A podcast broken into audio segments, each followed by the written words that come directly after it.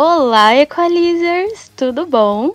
Bem-vindos a mais um episódio do quadro Radicalize, o seu podcast de análise do comportamento e saúde mental. Eu me chamo Camila e antes de começar, eu quero dar um recado para vocês. Nós estamos com o Instagram próprio do nosso projeto, então seria muito legal se vocês conversassem com a gente sobre o que estão achando do nosso quadro. E também, claro, compartilhar com seus amigos para a gente conseguir democratizar ainda mais esse conhecimento tão massa e tão importante. Então segue lá, radicalizeac.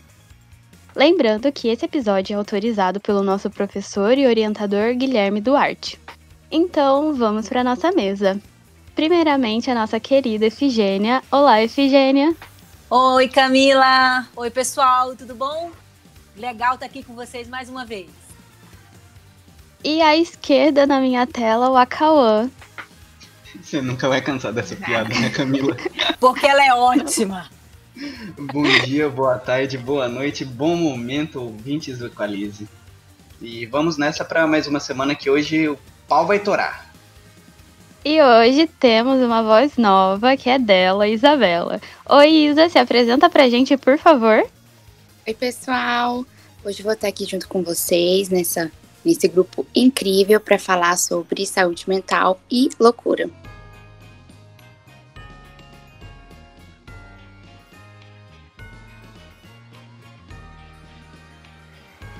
Nossa, que louco! Que louco, olha só o que, que ela tá fazendo. Só pode ser doido. Você já utilizou alguma dessas expressões para falar de alguém que tinha algum comportamento não aceitável socialmente? Pois é, a gente também já. Hoje vamos falar sobre a loucura. Como ela é interpretada pela análise do comportamento e como ela foi entendida durante a história até os dias atuais. Pelo senso comum, a gente entende que loucura pode ser uma doença, Pode ser alguém que não se encaixa na sociedade, alguém que tem comportamentos diferentes da regra social.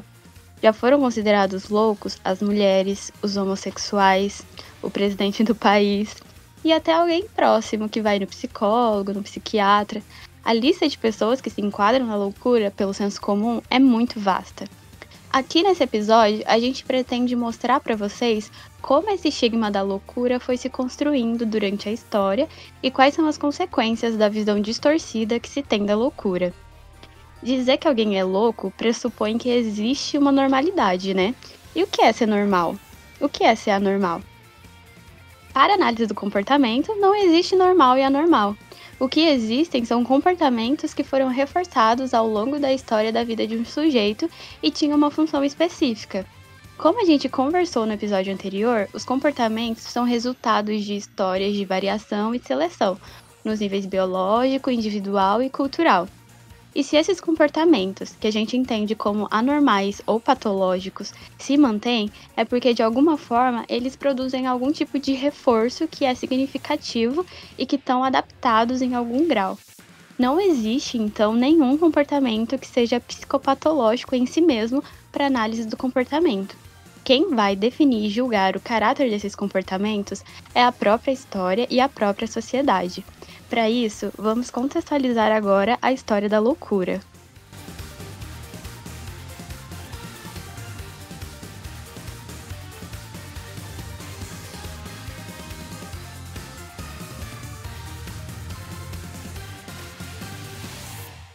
Camila, e, o mais interessante é que o contexto de loucura ele já teve vários significados durante a história, né? No nosso contexto histórico, na linha do tempo da história. E muito interessante é que quando a gente fala de história, é, quando a gente fala da, do louco na antiguidade, ele não era, não era considerada loucura alguma doença ou muito menos uma coisa ruim. A Grécia Antiga fazia uma associação que a pessoa que a gente chama de louca, ela tinha o quê? Uma associação com o divino. Existia uma influência religiosa nessa característica do louco para, para, a, para a antiguidade. Então, assim, eram, é, eles entendiam que através dessa experiência da loucura, do delírio, é que se podia ter acesso ao divino e aos deuses. E nesta época era considerado o quê? Um privilégio, né? Porque a desrazão era valorizada. No entanto, as pessoas que eram tidas como loucas, elas ficavam afastadas. Por quê? Porque separavam o sagrado da experiência terrena, porque elas eram portadoras da verdade. E isso nós estamos falando, gente, da, da questão no louco na antiguidade, quando a gente está falando da Grécia Antiga. E na antiguidade clássica, aí sim existe um rompimento entre o místico e o racional. E o mais interessante, quando a gente chega na idade médica. E idade médica, gente, idade média. É isso aí, idade média. Vamos lá. O simbólico que era. que O símbolo do mal passou a ser o quê? O leproso. Pois as pessoas acreditavam o quê? Que a lepra era um castigo divino. Só que aí o que aconteceu? O surto da lepra passou. E ficou o quê? Um, um, vazio nesse imaginário simbólico dessa figura do mal. O que era o mal, então? Então, o que aconteceu? Aí a gente vai entrar na figura do louco, que já seria alguma coisa ruim nessa época.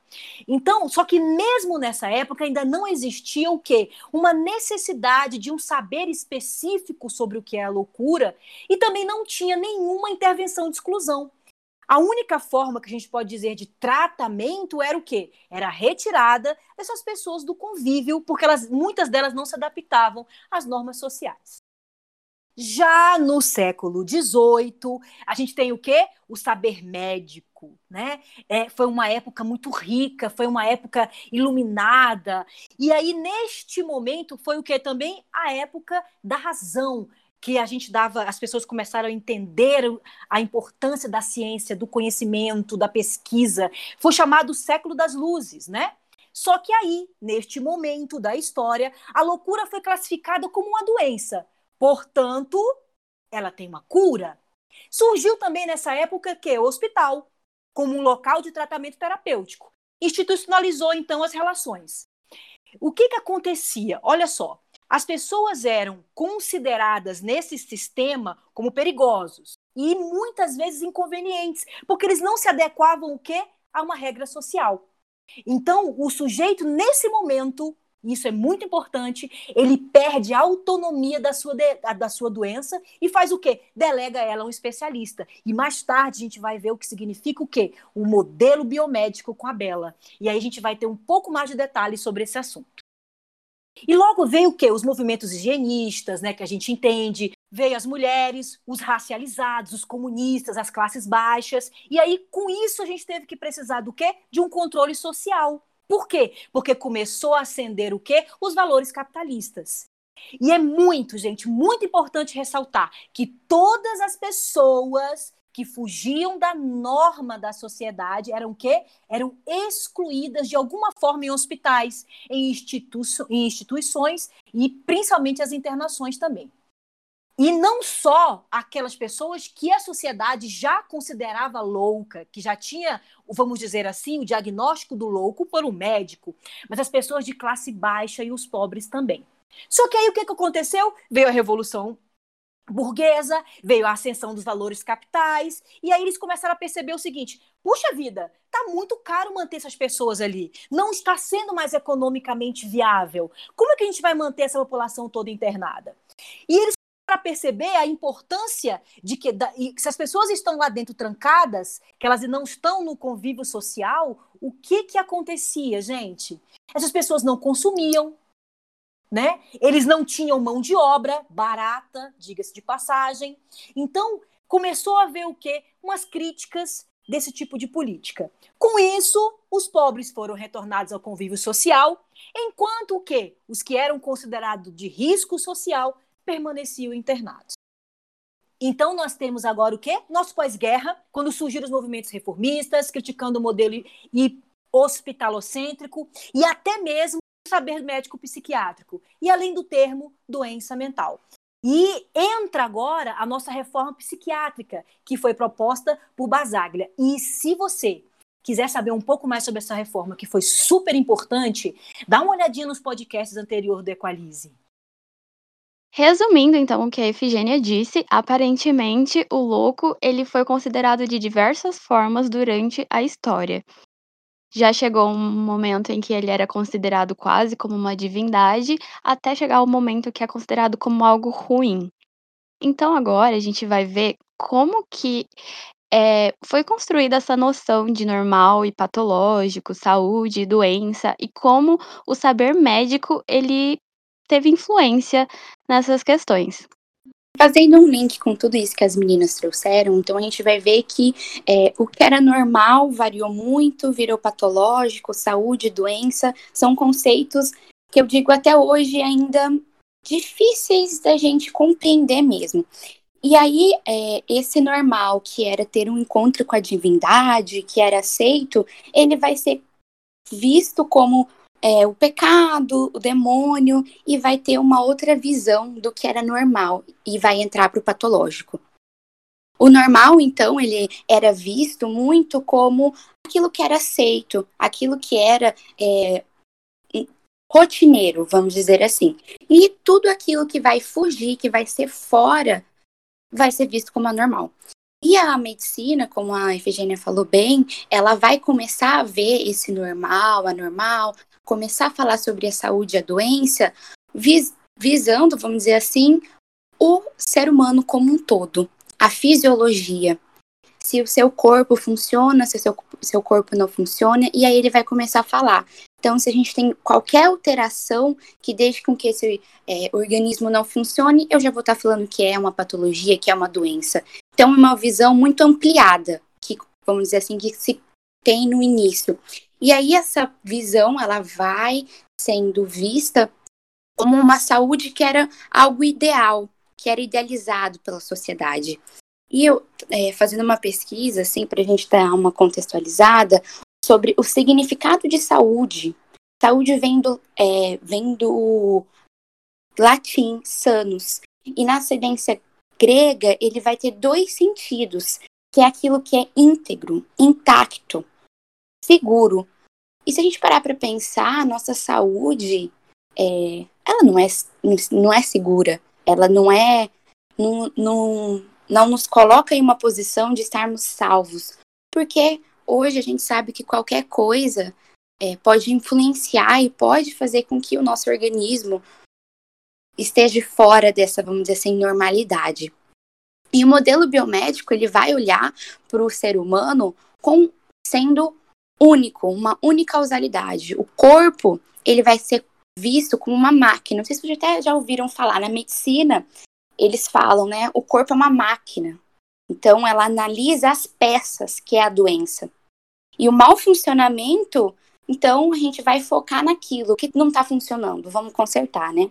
E a gente sabe que não é assim. Então reduz a esse olhar bem específico, vai trazer então a ênfase para cura, para o curativo, para os hospitais, como a Efigênia já até contextualizou para a gente, a criação dos hospitais e o quanto isso vai desenvolvendo, e vai ver essa doença como um agente causal, que é o quê? É o biológico, é o físico e o químico. Porque antes, a gente até para pensar, antes então a saúde, né, e os agentes causadores eram um pecado, era, é, vamos atrás de um pajé, eram coisas comuns. Era o ar que é poluído, vamos isolar, ai não, é, a lepra tem que deixar sem contato. E aí não, aí a gente vai começar a pensar em uma saúde que precisa ser ampla. E a Organização Mundial da Saúde, em 46, vai trazer esse significado de saúde como um estado de completo bem-estar físico, mental e social, e não apenas como uma consequência de ausência ou não de uma doença. E eu estava refletindo sobre bem-estar. O que é bem-estar?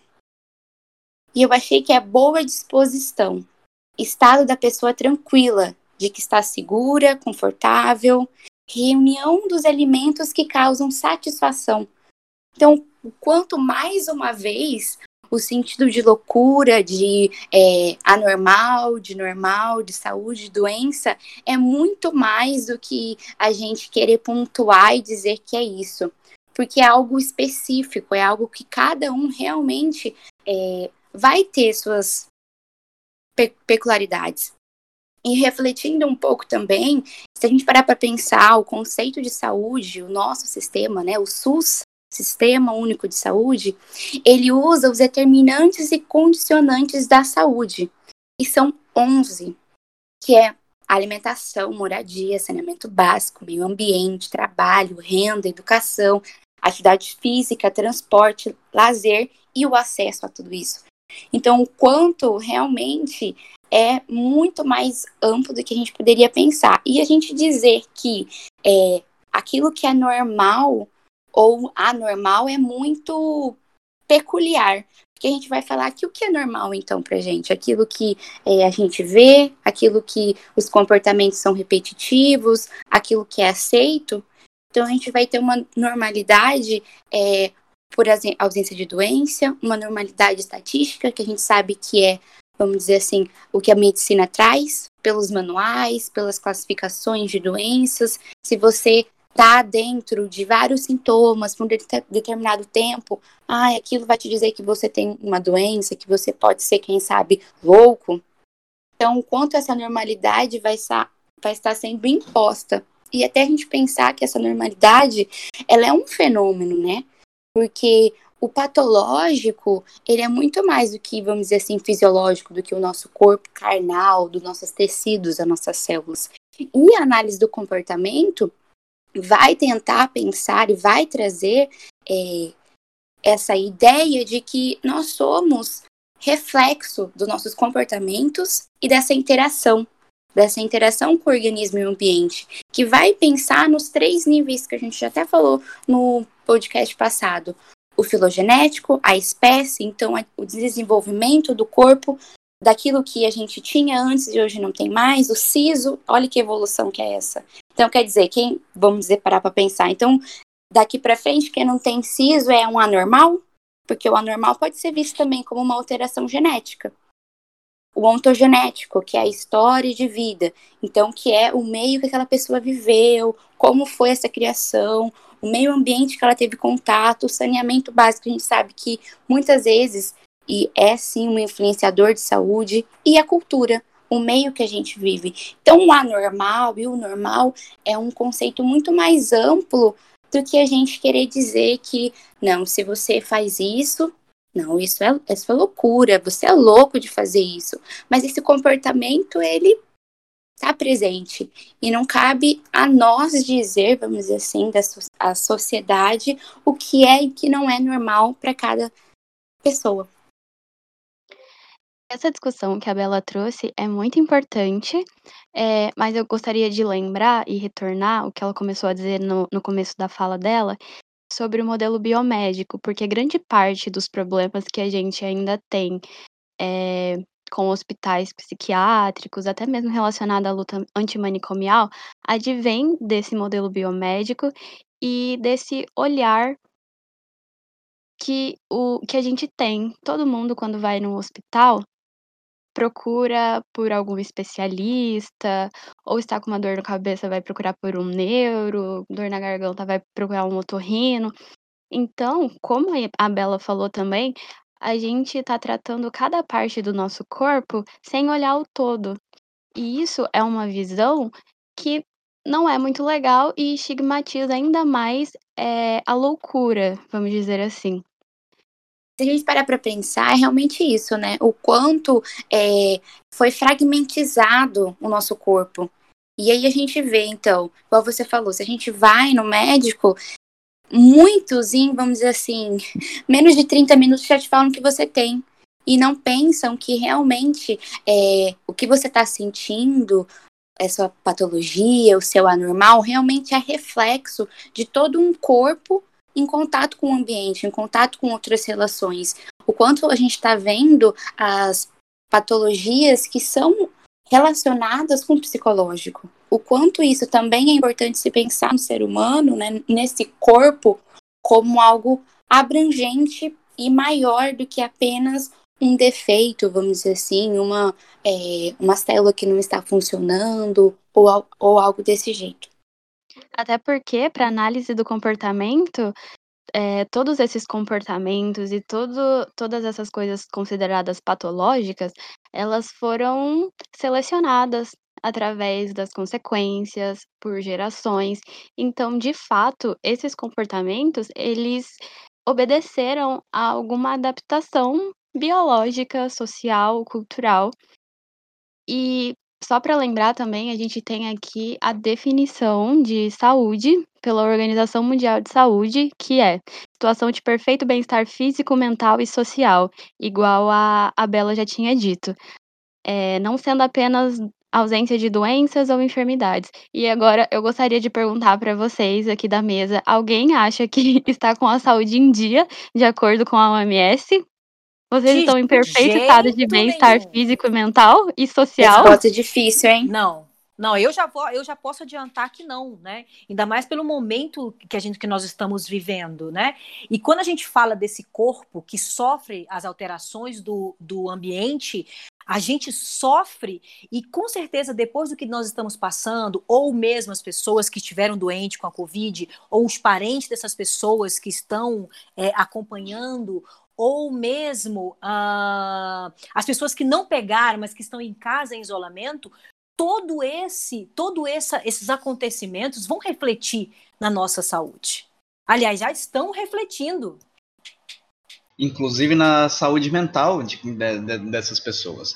A gente, não pode, a gente não pode esquecer que, da, dada essa forma de, de, de pensar o corpo como parte de um todo, que cada peça significa, é, cada peça é, é mal utilizada, com defeito, precisa de cura, a gente acaba é, desconectando o corpo do que ele realmente é, que é um, um, corpo inteiro, único, indivisível. E eu queria trazer aqui a definição de saúde mental da OMS, que é um estado de bem-estar no qual o indivíduo percebe suas próprias habilidades, pode lidar com estresses cotidianos, pode trabalhar produtivamente e é capaz de contribuir para a sua comunidade. Acabei de descobrir que eu sou louca. Não só você, Camila. Não só você, Vários. porque Todos nós. porque isso estigmatiza a pessoa. Porque, assim, não só tem uma, uma arbit- arbitrariedade em definir o que é o que é saúde, o que é saúde mental, quem está bem, quem está mal, sem levar em consideração o contexto em que essa pessoa está inserida. Todos esses tipos de, de argumentações que a gente usou até agora é justamente para a gente pensar que tipo de saúde nós temos. Vocês já perceberam também que a partir dessa revolução do modelo biomédico, a gente deixou de cuidar do nosso próprio corpo, igual a Bela disse sobre eh, sociedades, comunidades indígenas, que eles eh, traziam conhecimento de pajés, ou sei lá, até das bruxas antigamente, de quem fazia aquelas alquimias e tudo mais. E agora tudo isso está concentrado na mão do médico. A gente não sabe dizer sobre o nosso corpo. A gente coloca todas as coisas que a gente tem nele para um terceiro. Então ninguém fica satisfeito, ninguém sabe cuidar do seu corpo, porque agora a gente externalizou esse, esse conhecimento, esse saber para um médico específico. Não, mas o que eu achei muito importante na sua fala, que eu queria fazer um link, é quando você falou que a gente está separando esse conhecimento, né? Você já foi a, alguma consulta e você vê um especialista que ele é responsável, você vai ver porque seu joelho está doendo. E tem um cara que ele é responsável, ele é especialista em rótula do joelho. Ele não entende mais nada de ligamento, de menisco, não, ele só trabalha com a rótula. Né? Isso vai distanciando cada vez mais o seu corpo de você mesmo. E a gente fica... perde a autonomia, né, do nosso próprio corpo, das nossas próprias contingências. É. E aí fica aquele apelo para todos os loucos amigos de plantão que estão nos ouvindo neste momento, o quê?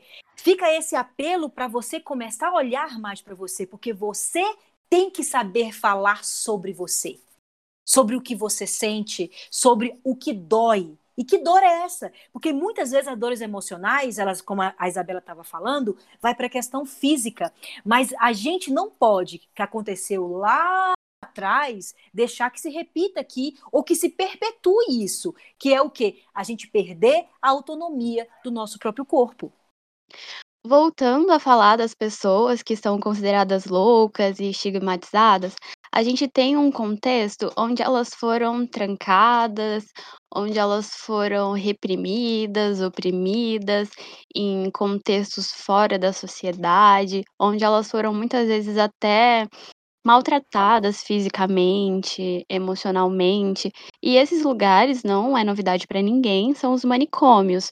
afetam os hospitais psiquiátricos e atualmente até mesmo as comunidades terapêuticas. E por conta disso, é, a gente tem que essa, esse grupo social, eles historicamente tiveram um, uma história de punição social. E a gente vai entrar agora com a Cauã falando pra gente o mito da banana. Conta pra gente o que é o mito da banana, Cal. Gente, é, é, antes de entrar no mito da banana, eu queria trazer uma coisa bem clara aqui. Nós estamos comentando sobre normal, anormal, loucura, razão, como isso se deu na história.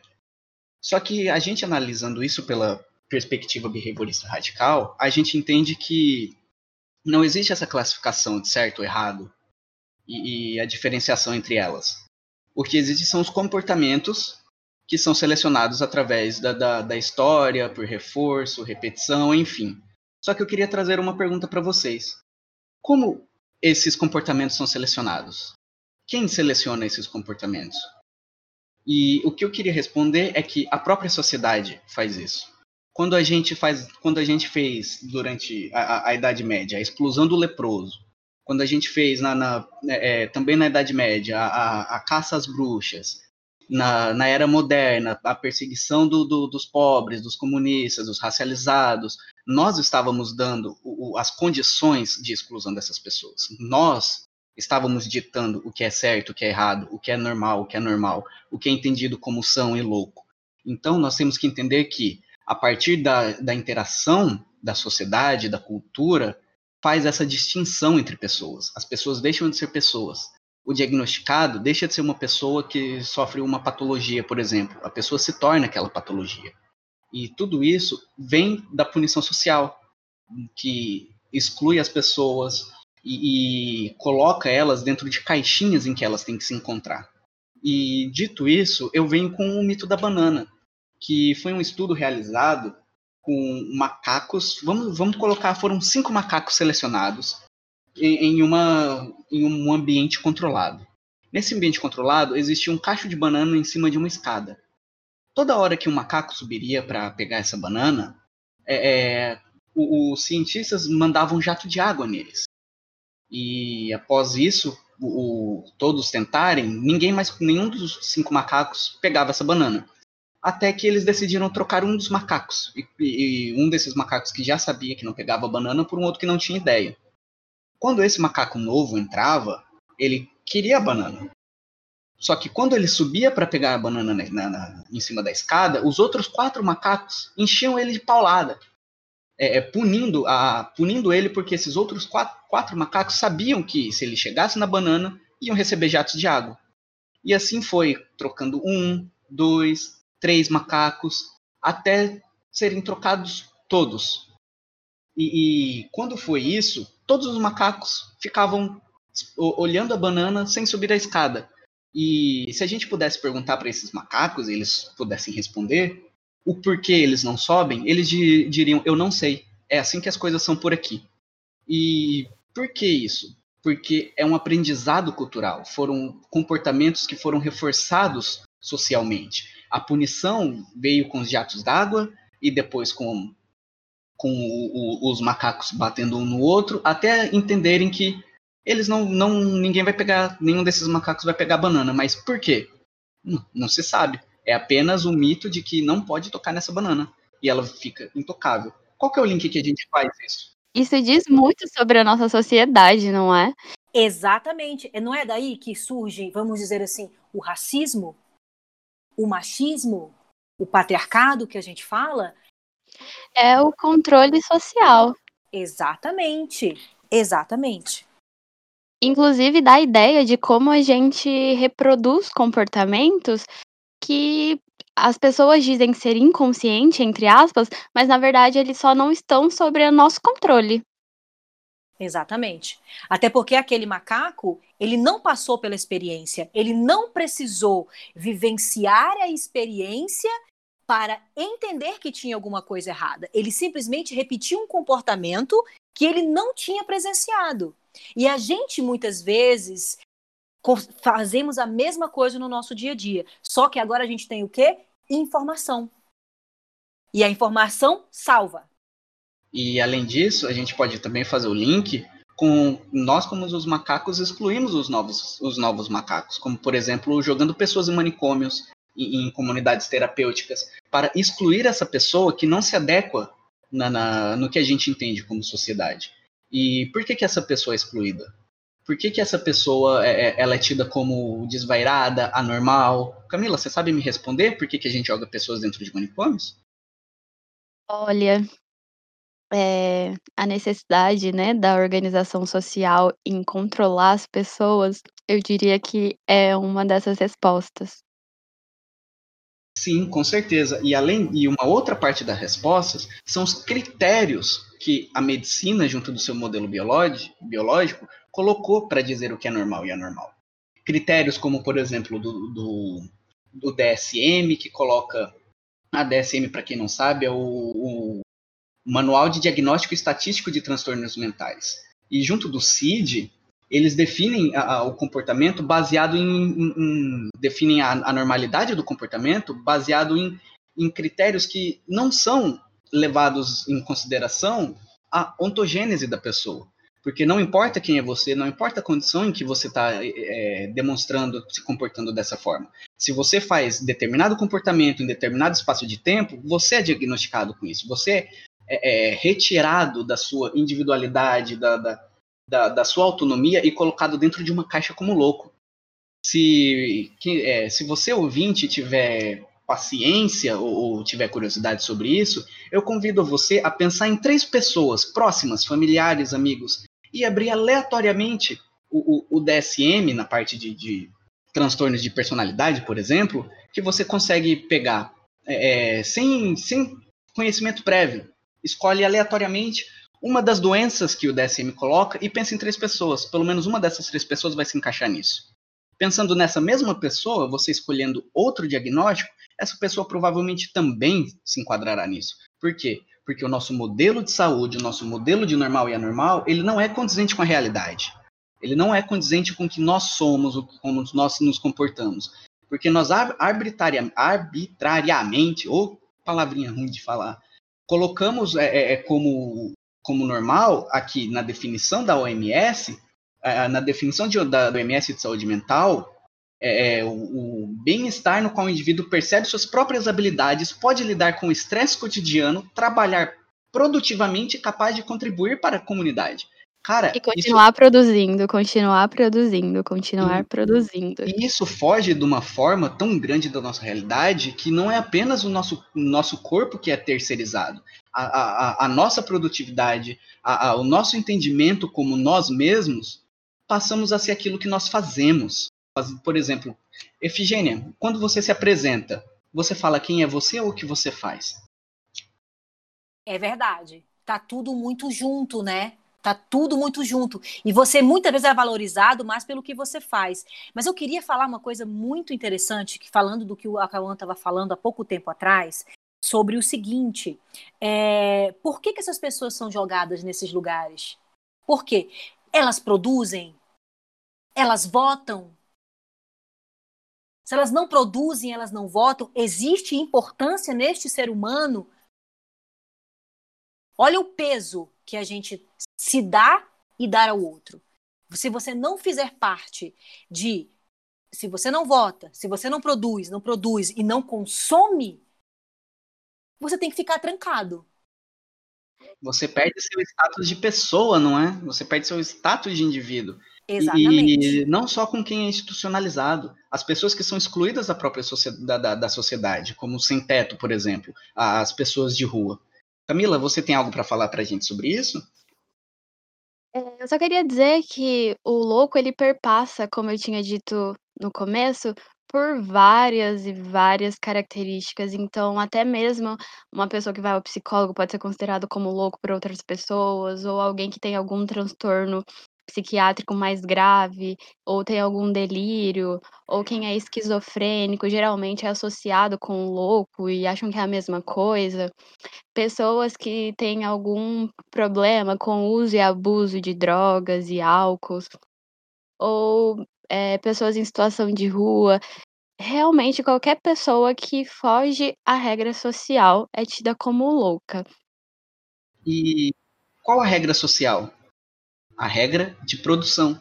Se você não produz, se você não vende sua mais-valia, se você não vende o seu trabalho, você é um inútil para a sociedade. E sendo inútil da sociedade, sendo excluído por ela, como que você se mantém como um, um status de pessoa? Encontrando o seu par, encontrando o seu semelhante. Por isso, quando, por exemplo, andamos na rua e vemos a, a, o sem-teto e as pessoas em situação de rua, nós normalmente as, a vemos em grupos. Porque elas conseguem encontrar um, um meio que, como posso dizer, um, um reforço para esse tipo de comportamento. A sociedade, ela me ignora. A sociedade, ela me exclui. A sociedade me põe num ponto em que eu não posso entrar nela. Então eu vou, vou formar a minha própria pequena sociedade com meus semelhantes. Dessa forma, o, a, a punição social ela força também um reforço, é, é, ela reforça o comportamento de exclusão, onde a própria pessoa se exclui da sociedade, já que ela não tem lugar lá mesmo, já que as pessoas dentro da sociedade não, não me aturam, não me suportam, me excluem, não me veem como pessoa, isso fortalece ainda mais esse tipo de comportamento e, e não é, é, sem julgamento da, da, da, sociedade. Elas se prostam como um, uma capa defensora da, da, da, sua própria da sua própria individualidade. Eu queria pontuar aqui, de forma mais pontual, uhum. que é, o motivo disso acontecer justamente é por conta de todo o histórico de punição, tanto da, da sociedade em geral, quanto do modelo estrutural de governo, de sistema. É, a punição e o controle é quase que intrínseco a esse sistema. Então, na análise do comportamento, inclusive, é um dos motivos, acho que prioritários, porque a análise do comportamento e também a psicologia em geral luta pelo pela luta antimanicomial e se esforça tanto para que essa revolução aconteça de fato e que a gente feche todos os hospitais psiquiátricos e que nenhuma pessoa considerada louca ou com algum transtorno possa ser punida da forma como ela tem sido punida historicamente. Porque a consequência da punição social na análise do comportamento é a seguinte: é, a, a gente pode falar assim individualmente, mas eu gostaria que vocês contextualizassem para um, um pequeno grupo, uma sociedade. Tem uma mãe e um filho. A mãe gostaria que o filho dissesse obrigado toda vez que, sei lá, ela desse uma comida para o seu filho, para ele se alimentar. E o seu filho, ele não diz obrigado. E então, ela tem duas formas de fazer isso ou ela reforça o comportamento desse filho de dizer obrigado, ou ela pune esse filho por não dizer obrigado. E geralmente, e historicamente, o que a gente vem fazendo e o que o sistema vem fazendo é punindo essas pessoas por não serem, igual o Cal falou, produtivas. Então, o que seria reforçar esse comportamento de dizer obrigado? Fala, falou, né, pro seu filho: "Ah, diga obrigada toda vez que eu te der essa comida". Aí um dia o filho vai lá e fala obrigada. Aí ela: "Nossa, muito bom, você está tão educado". Isso é um reforço. A outra situação de punição seria o filho não dizer obrigado, não dizer nada. Aí o que ela faz? Olha, você não disse obrigado, você vai ficar de castigo. Ou então vou tirar isso de você e aquilo de você. Eis, eh, essa consequência da punição traz eliciações de vários tipos.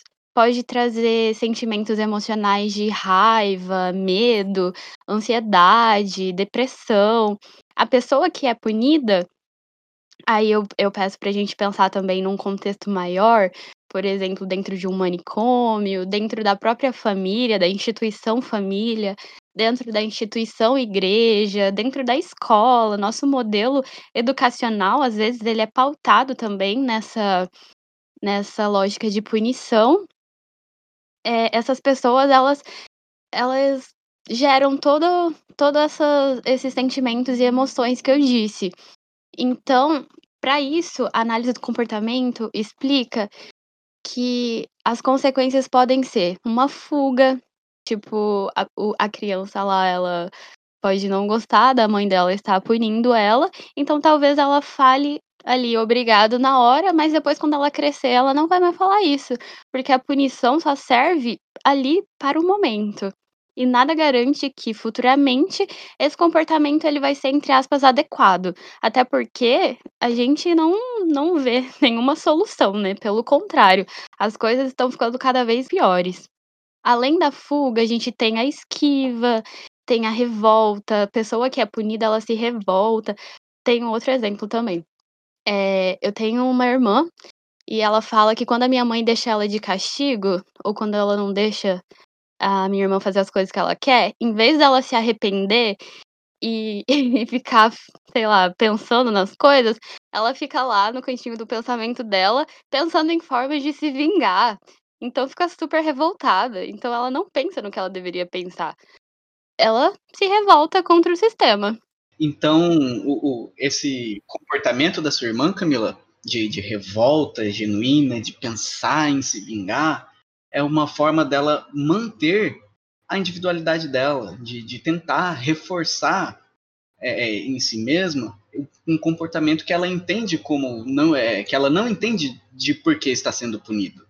A gente tem também a resistência passiva, que também vou dar um exemplo, quando existe um trabalhador está lá no seu local de trabalho e seu chefe o pune de diversas formas. E aí, ele tem opções, né? Ele não pode deixar de trabalhar, porque ele precisa ganhar o dinheiro.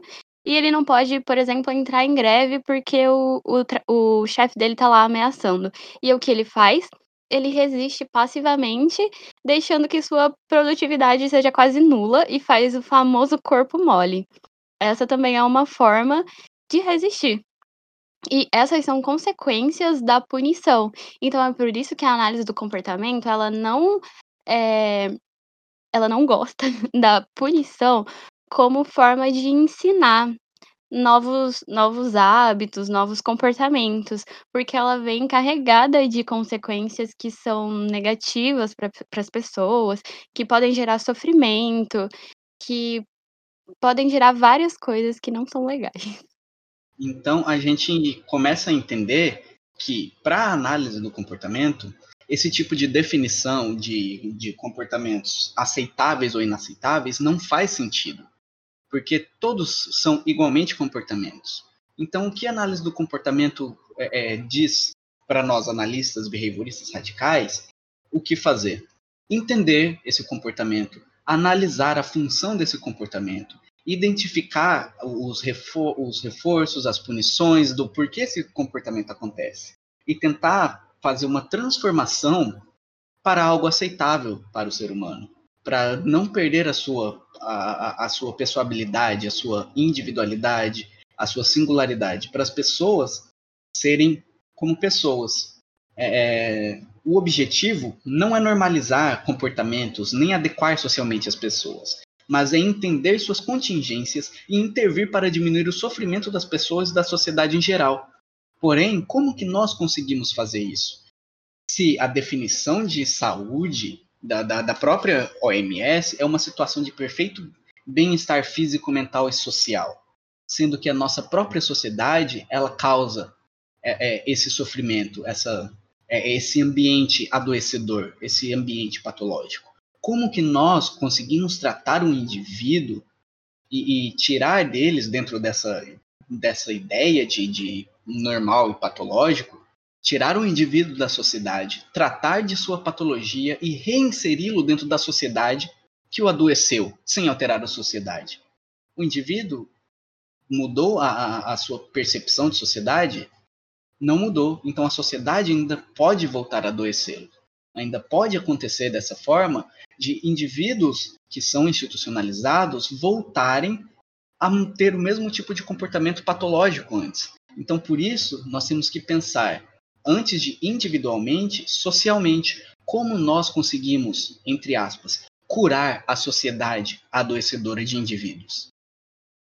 E eu gostaria de finalizar com uma citação do Fraise Pereira no livro O que é Loucura, da, da coleção Primeiros Passos, com a seguinte passagem. Abre aspas. Crer numa loucura localizada no indivíduo e emprestar ao louco uma vestimenta que o transfigure em monstro não só tende a retirar-lhe o estatuto de humanidade, como também a nos fazer esquecer que algo se diz através da loucura. Isso é, algo cujo sentido denuncia o contexto no qual ela emerge. Então é isso, pessoal. Muito obrigada por ter ficado até o final. Até semana que vem. Tchau! Tchau, tchau, gente. Até semana que vem. Tchau, tchau, pessoal. Tchau, tchau.